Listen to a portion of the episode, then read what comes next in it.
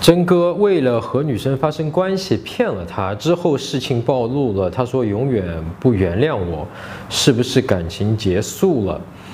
呃，我没有办法简单的回答你啊，但我只能，如果你只是问我这个的话，我只能回答你不一定啊。那你要看你骗的是什么。比如说他问你中午吃了什么，吃面了吗？你说没吃面啊，我吃的是饭，但其实你吃面了。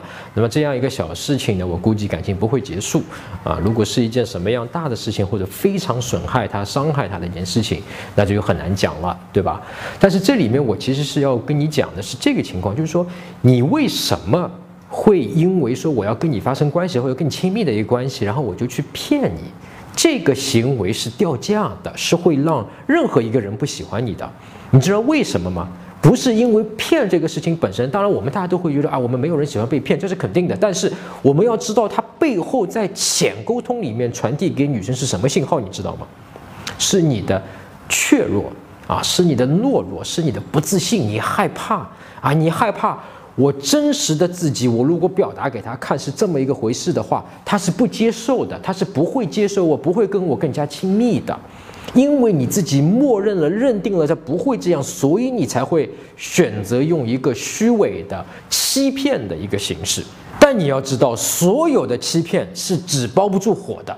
最终是会被发现的。一旦发现，它造成的你的损失是比原先你不欺骗要更大的。所以这边我给一个建议啊，当你要想要下一次去做一个任何的一个欺骗的一个行为，或者说一个欺骗的话之前，你就问问自己：哎，我现在为什么要说这样一句欺骗的话？我为什么要做这样欺骗的一件事情？为什么？是因为我认为我如果不做这样的一个欺骗的一个形象，或者说这样一个话的话，对方是不接受我的吗？你怎么知道？你还没有把真实的、真正的你亮给他看过，你怎么这么确定他一定是不接受的？